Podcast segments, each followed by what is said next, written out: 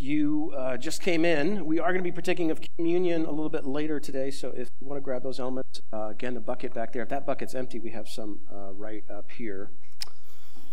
Ever since uh, I, uh, I was a kid, I have been fascinated uh, by, um, by things that have multiple purposes, things that are very, very efficient. Right? Things that double as other things.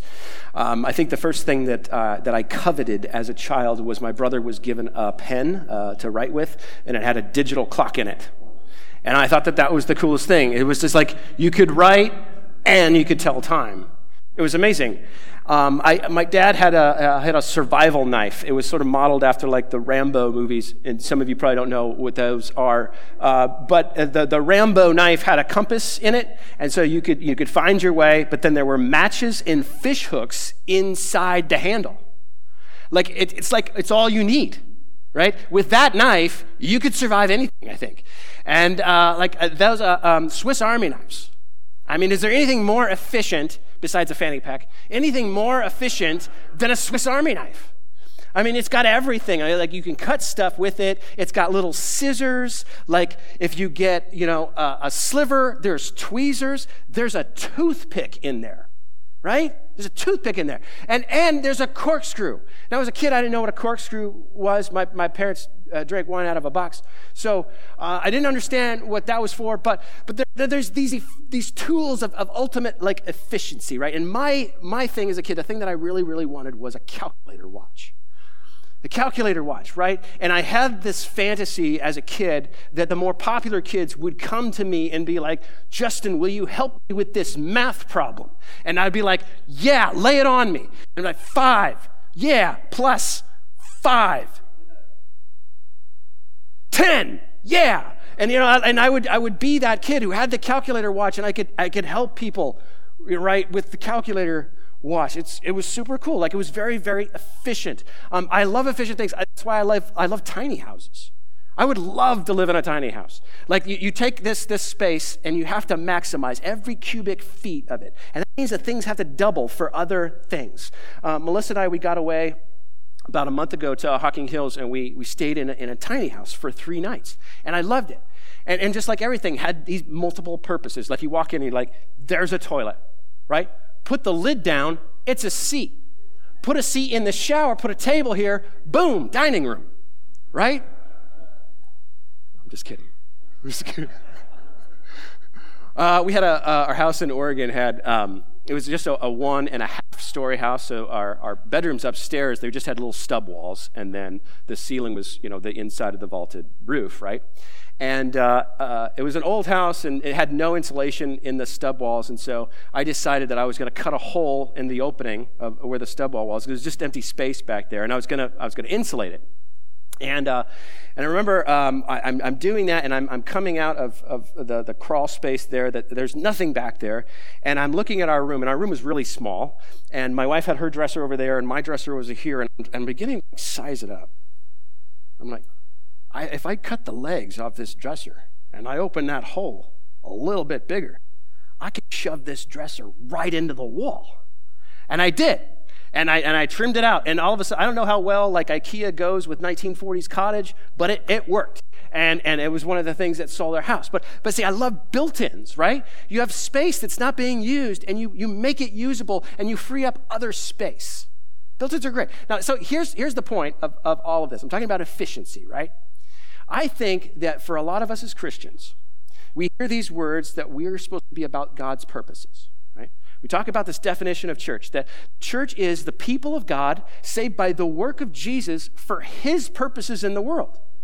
And we as Christians, we look at these, these purposes in the world, and I think we have this idea that, that God is giving us this gigantic piece of furniture to move into our little tiny house.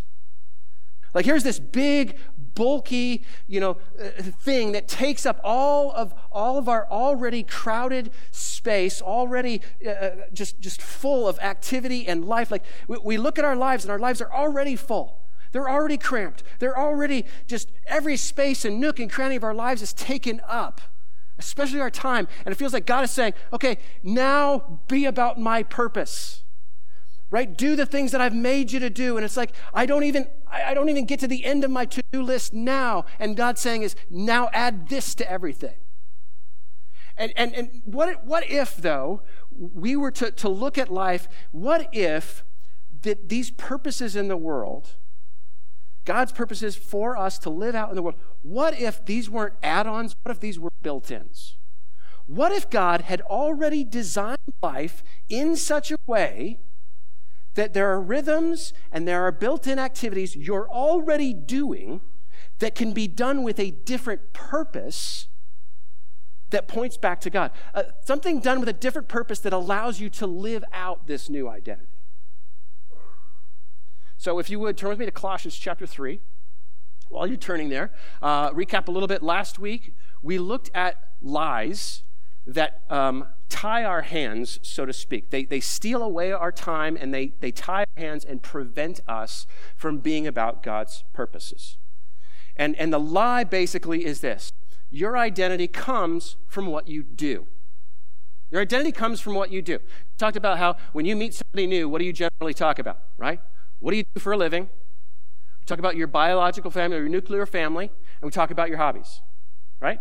Because those are the things that we look to to define our identity, right? My work, right? Whether I'm an engineer or I'm a lawyer or I'm a pastor, what I'm trained to do and what I do to make a living, that defines me. And that's the way that, that I, those are the things that I look to to validate my life. Those are the things that I, that I look to, to so I, I go after my boss's approval or I go after my coworker's approval. I go after a bigger salary or bigger cha- paycheck. But, but all of these things in order to, the end of the day, say, this, this is what I'm about. This is who I am. Or it's, or it's your family right? You're, who you're married to. You get married to, to, to this person, and you hope that they will complement you. Like they'll, they will make up for your weaknesses. They will make up for your deficiencies. They will make you a better person. In another way, they're validating your existence. Your children. You're looking at their academics and you're looking at their, their music ability or you're looking at their athletic ability and you're wanting your children to be successful in part because your success is found in their success. They're, they're, they're your little image bearers. They are there for, for, to validate your identity to, to some degree. And so we look at these things, and, and the reality is, is so we pour our life, all of our life, into our work. We pour all of our life into our, our, our family or, or into our hobbies, right? We want to we want to tell people what we do as a hobby because that will make us more interesting to people. We pour all of our time into these things, and at the end of the day, we don't have time for anything else. And what if God is stepping back and He's saying, you know what? You don't have to create an identity for yourself. I've given you an identity. You're already validated, you're already accepted. I look at you and I see my son, like you already have an identity, and the name and, and the identity belongs to Jesus. What if? We have an identity that is given to me by what Jesus has already done for me, and it's possible to live that identity in natural and I would even say efficient ways. Even efficient ways. So we're in uh, Colossians chapter 3. We're going to look at verses 12 through 17 together. And, uh, and I want to talk, before we get there, I want to talk about what we see in verses 1 through 11. So, a quick overview of what you would read in, in verses 1 through 11. The Apostle Paul comes out and he says, Put off the old self. Put off the old self. He's, he is talking about identity. Put off the old self. And by putting off the old way of being, you're going to put off the old way of doing. Put off the old being. He says, Look, if you are a Christian, if you are in Christ, then you have been changed by him. If you by faith have, have accepted who he is, that he is the Son of God, taken on flesh, if you've accepted what he's done on your behalf, that he has come and he has lived a life that you couldn't possibly live in order to pay a debt you couldn't possibly repay, that he has died in your place, and that the Father, by the power of the Spirit, raised him from the dead. And right now, he's seated at the right hand of the Father. And spiritually speaking, you're with him. If you by faith have believed in what has been done for you, then you are a different person. You're different. You're not what you used to be. And since you're a different person, you should act like it, is what Paul's saying. Put off the old self, put on the new self. The old self is dead. The old self was crucified. The old self is buried in a tomb. The old self is no longer. So the old way of doing should also be no longer. If your old self is dead, then you shouldn't speak the way that you used to speak. If your old self is dead, you shouldn't think the way that you used to speak, think or behave the way that you used to behave. This new humanity is different. So read with me Colossians 3, beginning in verse 12. Put on then, as God's chosen ones, holy and beloved, compassionate hearts, kindness, humility, meekness, and patience, bearing with one another. And if one has a complaint against another, forgiving each other, as the Lord has forgiven you, so you also must forgive. And above all these, put on love, which binds everything together in perfect harmony, and let the peace of Christ rule in your hearts, to which indeed you were called in one body, and be thankful. Let the word of Christ dwell in you richly teaching and admonishing one another in all wisdom, singing psalms and hymns and spiritual songs with thankfulness in your hearts to God. And whatever you do, in word or deed, do everything in the name of the Lord Jesus, giving thanks to God the Father through him. I want to break this down a little bit. The first thing that he says in there is he talks about the fact that we have been chosen by God. Those are not my words, those are the Apostle Paul's words. You have been chosen by God. And I want you to think about those words. If, if you hear those words that, that I have been chosen by God, and if that leads you to any other feeling other than humility, you don't understand it. When you hear the words that the God of the universe, this high, holy, perfect God, that He has chosen you, and that leads you to some sort of sense of arrogance or pride, you don't understand who God is, and you don't understand who you are in light of Him. It should lead us to humility. That that God, He would choose me. The second thing He says there is, You're holy. You're holy. How did, how did you become holy? You're holy, he says. How did this come about? It, it, it, this holiness, it, means that you're different. It means that you're set apart. It means you're spotless. You're, you're blameless. You're perfect. You're holy. How did you become holy? Because the Son of God comes and he takes on flesh and he lives the life that you couldn't live a holy life. And at the cross, he says, Here, here's my life on your behalf. My life given for you. My life for yours. And he takes your sin and he absorbs the wrath of God and he absorbs the punishment that you deserve in order to make you holy. The next thing he says is, You're beloved. You're beloved. God looks at you and you're cherished in his eyes. Jesus tells this story of a, of a man who finds a treasure buried in a field. And he says that the man, he goes and he sells everything he has in order to buy that field so that he can have that treasure. You see, that's a story of God and us. God's the one who sold everything. God's the one who gave up everything. God sent his son to die for us in order to ransom us to him. We're treasured. We're cherished. We're beloved. Not because we're lovely, not because we're great, not because we're special, but because of what Jesus has done for us. See, this completely changes us. Completely changes us. And it's because of this that we become family. Ephesians 1 5 and 6 says this In love, he predestined us for adoption to himself as sons through Jesus Christ, according to the purpose of his will, to the praise of his glorious grace, with which he has blessed us in the beloved. You see, this gospel story, it declares that we have been chosen by the Father. We've been made holy and beloved because of the work of the Son. We have become part of this family. And this family is something, this is an identity that we need to own. But what if living out of this identity wasn't an add on to life? What if you could live out of this identity in very natural, efficient ways that God has already built in to life? We'll get to that. Look now with me at what he says next Put on then, as God's chosen ones, holy and beloved, compassionate hearts, kindness, humility, meekness, and patience, bearing with one another. And if one has a complaint against another, forgiving each other as the Lord has forgiven you. So you also must forgive. Forgiveness is at the heart of this. Forgiveness is at the heart of reconciliation. We read in 2 Corinthians 5:18, all this is from God, who through Christ reconciled us to himself and gave us the ministry of reconciliation. See, this is what it means to be a missionary. Jesus says that, that he was sent to us, and so he's sending us. But when he was sent to us, what did he do? He reconciled us back to God the Father. He takes the blame, he stands in the way, he absorbs the wrath, and God is able to accept us back to him. He reconciles us to God the Father. And so he's given us this ministry of reconciliation, whereby which people can be forgiven of their sin and made right before God again. We have this identity. We are missionaries. It is what we are. But how can we live out that identity through natural and, and even efficient means, means that are already built in to life? And we'll come back to that. Look with me at verse 14.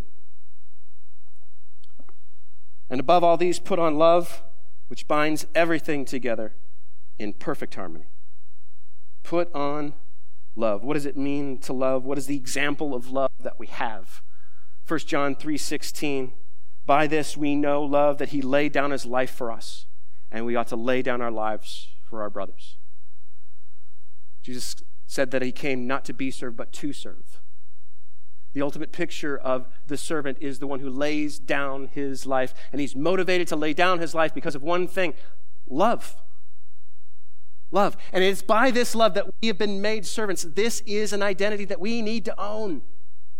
But is there a way to live out this identity in a way that is efficient and, and easy, that is built into life you already have, instead of seeing it as an add on and something extra that you need to do? Now look at verse 15. And let the peace of Christ rule in your hearts, to which indeed you were called in one body, and be thankful. Let the peace of Christ rule in your hearts. Let me ask you uh, when you hear the call to live out these identities. Right? When you hear that because of, of, of, God's adoption of you, that to live out this identity as family, and when you hear because of, of Christ's service for you that you to serve out of this identity, when, when you hear this ministry of reconciliation, that you're, you're called to minister or be on mission in the same way, does that fill you with peace? Does that fill you with peace? Or does that fill you with distress? Does that, does that feel, fill you with, this, with a sense of unity with other believers? Or do you look at other believers and you say, like, they have the ability to do that, but I just don't have the capacity. I'm not actually one of them. I'm just faking it. I'm not really a part of these people. Does it fill you with unity or does it, does it make you feel isolated? When you hear about this, this, this mission and, and being about God's purposes in the world, are you grateful? Do you find yourself feeling grateful or do you find yourself feeling obligation, burden? How do these things make you feel? Do you feel weighted down? Do you feel crushed by what this means for us? You see, according to the Apostle Paul, that when we understand who we are and we put on this new being, that, that the peace of Christ could rule in our hearts and, and, and we, we understand what it means to be in one body and, and we, we have this gratitude, like the, the natural uh, outpouring of, of this new identity that we have because of Jesus is peace, unity, and gratitude. That's what we should be experiencing. And if we're not experiencing that, why not? Here's why not because our faith is still something that we're doing and it's not something that we're being. I think the greatest hurdle for Christians in their spiritual walk and their growth is to go from doing Christianity to actually being a Christian. Let me try to illustrate the difference for you. What if I approached marriage and being a husband as many people approach being a Christian? What that would look like is that when Melissa is in my presence, I'm tender to her when, when, when Melissa and I, we're in the same room, then um, I, am loving and I'm affectionate. I'm, I'm listening and, and there's appropriate uh, touch and the, the, there's intimacy there. But the minute that Melissa leaves the room, I'm no longer a husband. And so I act in those same ways toward anybody and everybody else around me. That would be called unfaithful, right? That would be called infidelity, right? The reality is, is that there are some people who, because they walk into this room on a Sunday morning, all of a sudden they're Christian. All of a sudden, they want to worship God and they want to be affectionate toward Him and they want to, to sing His praises and they want to hear from His Word and read from His Word and engage. But, but the minute they walk out the door, it's over. It's over. What if, what if I approach being a father as many people approach being a Christian? When my sons are in the room, I'm, I'm teaching them. You know, I'm, I'm trying to show them how to, to be godly men and to raise them up in the way that we sh- they should go. And I provide for them and care for them. But the moment they're off to school, I take all of the things that I would have given to them and I give them to anybody and everybody else. We would call that unfaithful as a parent, infidelity in a way. And yet, here's what Christians do they'll walk into a house church on a Wednesday or a Thursday night and they'll spend two hours with one another and they'll engage in all this family type of activity and, and fellowship and, and encouragement. But the minute they leave, they've forgotten about all of those people. You see, an identity goes beyond time and space. I'm a husband whether I'm in the same room with Melissa or whether I'm on the opposite side of the globe. That's what I am. I'm a father regardless of, whether it's 12 a.m. or 12 p.m. Time and space do not affect your identity. If you are a Christian, time and space doesn't affect your identity. You're as just as much a Christian tomorrow morning as you are right now in this room. And see, we have this identity that's been given to us. And to be Christian means to be family, adopted sons and daughters of God, brothers and sisters of one another. It means to be servant. We are not greater than our Master Jesus who served, who got down on his hands and feet and hands and knees and, and, and he washed his disciples' feet. We're not greater than him. And like him, we are missionaries. We are sent to proclaim a message of reconciliation to God. This is what we are. All the time, everywhere. So, how then do we live this identity out? I think that the many of us, we hear this like, I, I don't know how. I don't have time. I don't have space. Is it because you're giving your life away to affirming an identity that you already have? What if you were able to see that there are ways to live out this identity in natural, efficient means that are already built into your life? Look with me at verse 15. I'm sorry, verse 16.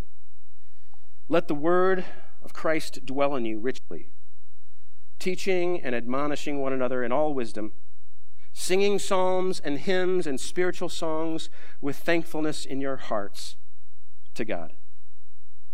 Is that your reality? Do you find yourself so full of the gospel? Like, so full, like enriched by the gospel that everything that comes out of your mouth is proclaiming the excellencies of Jesus Christ? Do you find yourself so full of this truth.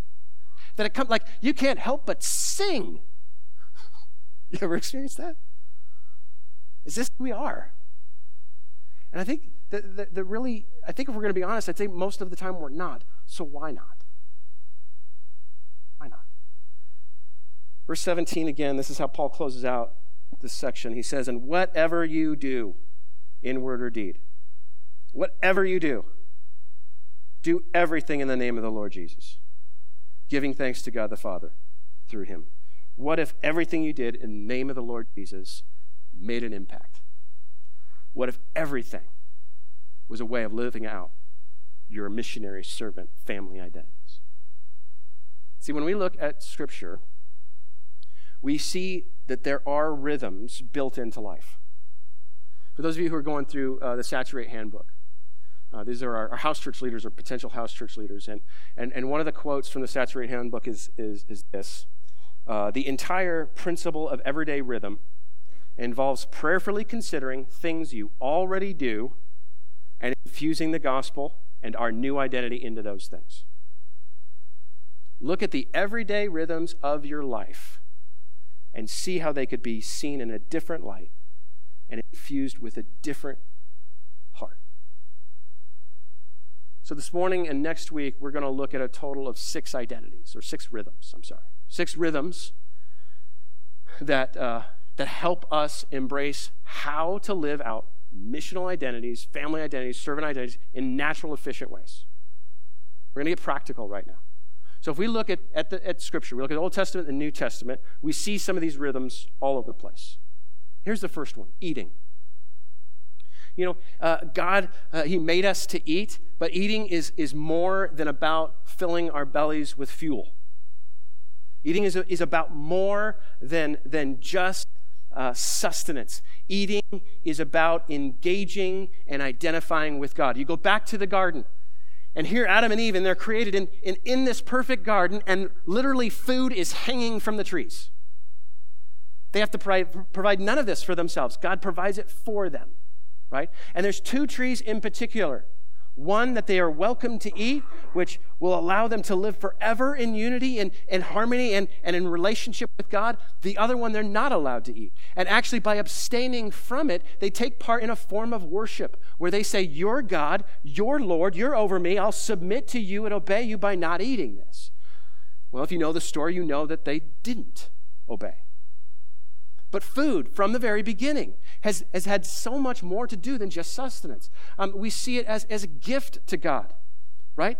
Abel gives a better gift to God through food than Cain. Cain kills him for it.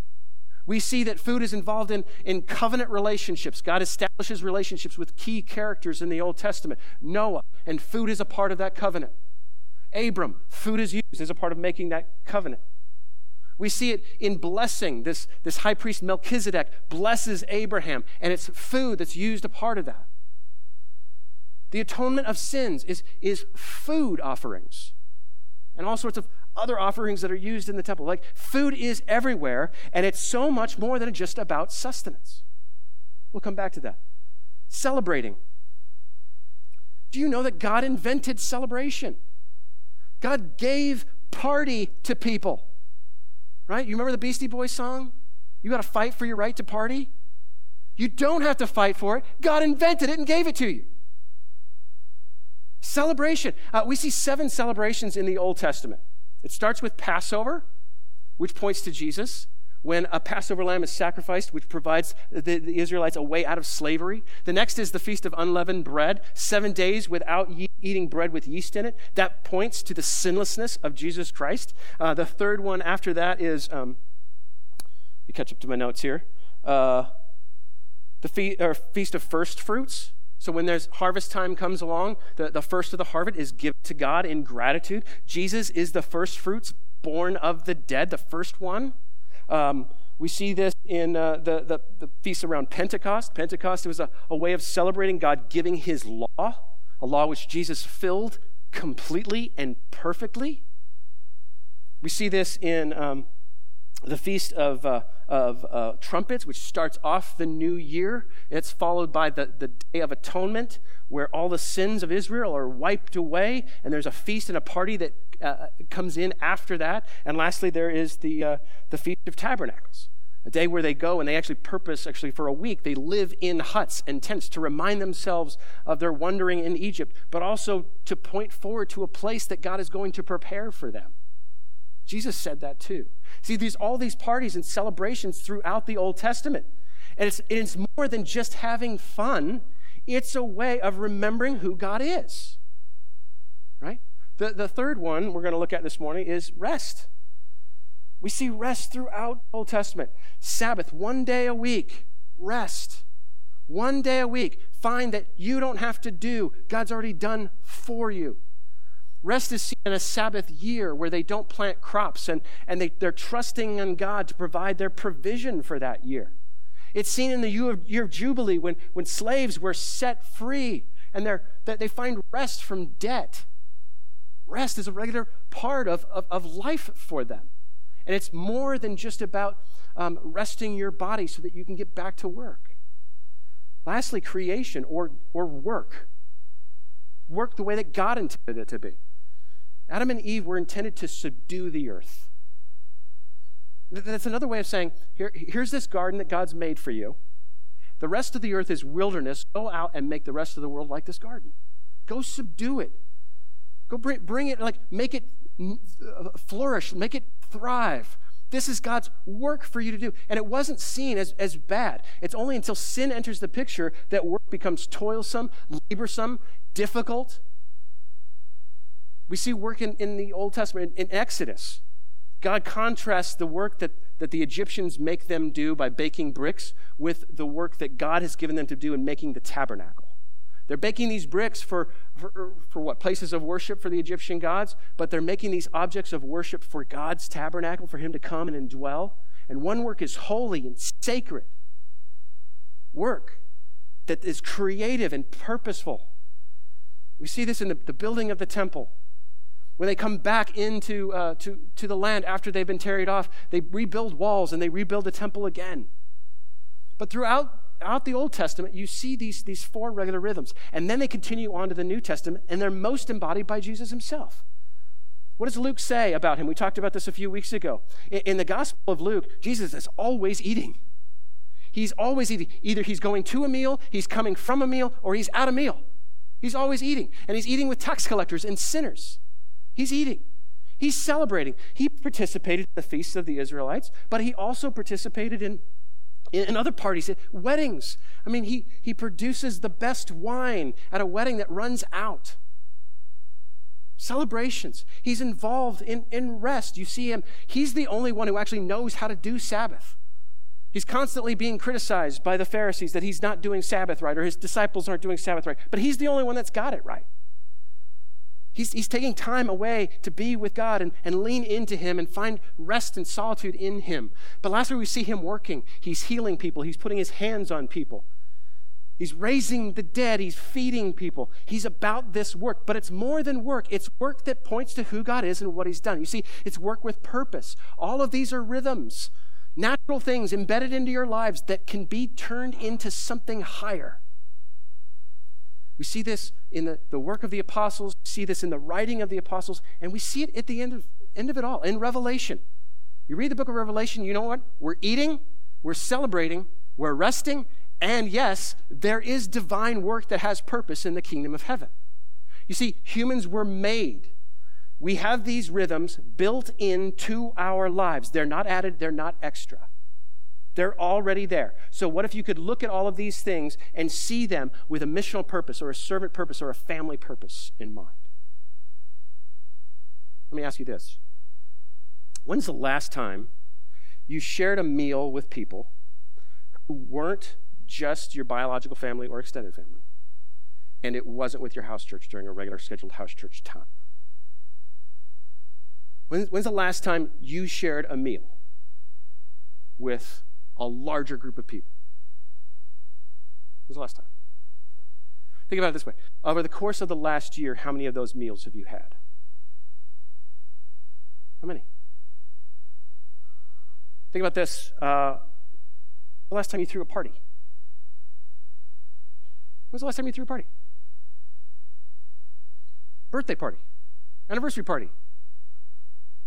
Anything? When was the last time you threw a party? Over the course of the last year, how many parties have you thrown? Flip that. When's the last time you were invited to a party?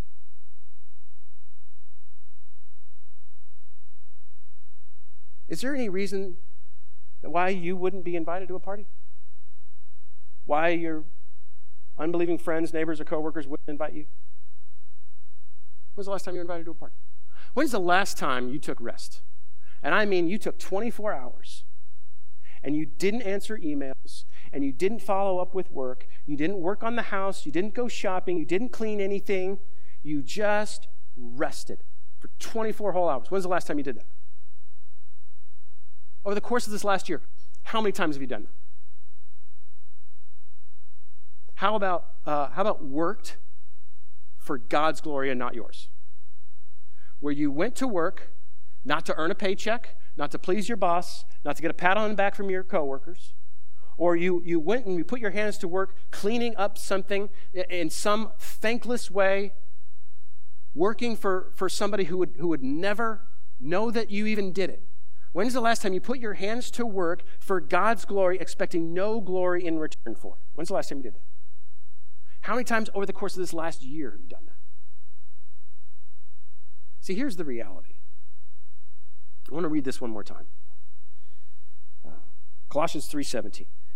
Whatever you do in word or deed, do everything in the name of the Lord Jesus, giving thanks to God the Father through him. See, what if your meals were a way of reminding people that you gather around the table of who Jesus is? You're going to eat anyway, right? But the reality is, is for so many of us, you're having a hard enough time to get your family around the table, let alone anybody outside of it. Throw a party.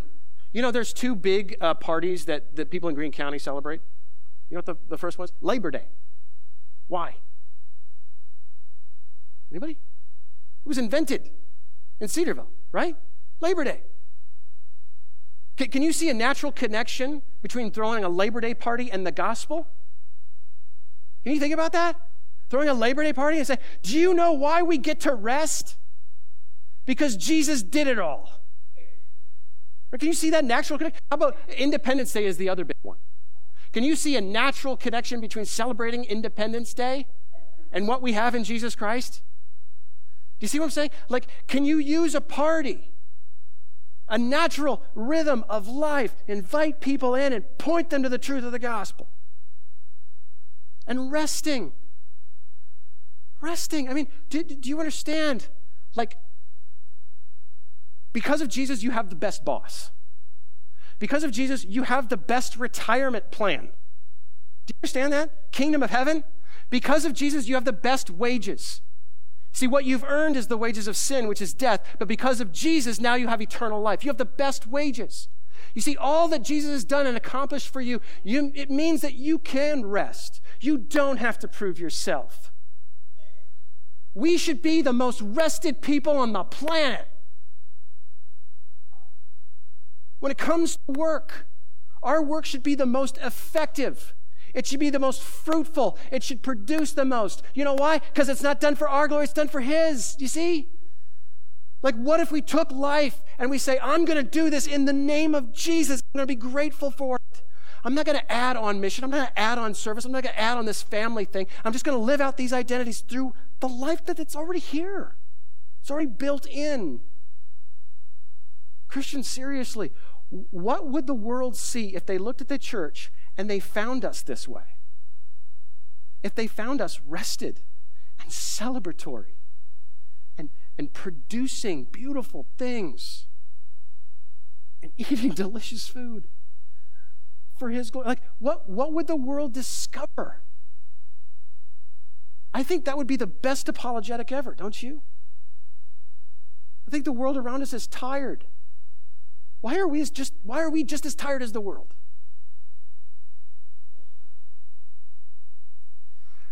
I want to transition uh, as we close by partaking of communion together. And and I, I want you guys to see that within communion, we're actually going to reenact four of these rhythms that we talked about this morning. So if you're here this morning and you say, I, am not a, a Christian, I, I, I was maybe drug here or I'm just checking all this out. I'm really glad that you're here. And, uh, and I would ask you to observe. You know, as, as Christians, when we partake of this, symbolic act, we're actually making a really loud proclamation of what we believe and who we are. And so observe, like, watch us. And, and for those of you who are Christians, realize you're being watched. But it's not just here, it's everywhere we go. The whole world is watching. And if we're proclaiming things like we should be the most rested and celebratory and all this. The world is watching. And imagine if, if what they found was exactly what Christ intended that they find in us. So we're going to walk through this this morning. First, in communion, we are eating something. It's a little tiny wafer and it's a little bit of juice, but these things actually point to the body and blood of Jesus. Jesus said that my body is true food and my blood is true drink. And he didn't intend for us to be cannibals, but what that is pointing to is that his sacrifice on the cross is the thing that would give us true life and forevermore. So eating is involved, celebrating is involved. Do you think of communion as, as celebratory? I mean, the reality is, is sin is no more for you. Sin doesn't have the last word for you. Death doesn't have the last word for you. You're freed from those things. Isn't that a reason to celebrate? Thirdly, rest. This means rest. This means that Jesus has done all the work. Jesus has supplied the identity. It means you get to rest in what he's done for you. It means rest. And lastly, it means creation. It means new work, but work with purpose. You've been made a new creation.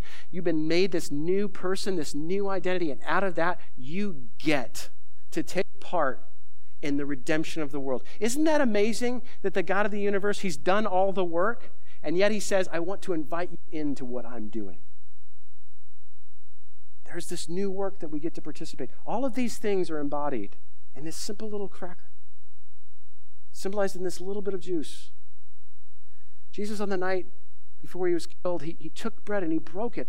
He ripped it apart and he handed it to his disciples. Says, "This is my body. It's given for you." He said, "This is this is a cup that symbolizes my blood. It's poured out for you." So what I want to do now is I want to put a verse up on the screen, and I'm not going to lead you to partaking the elements. I'm going to ask you to do that on your own after you've pondered these things. We look at mission. We look at family and servant. We look at God's purposes for us in the world, and we, many of us, are bogged down by this picture of it as being burdensome. Hear the words of Jesus to you this morning.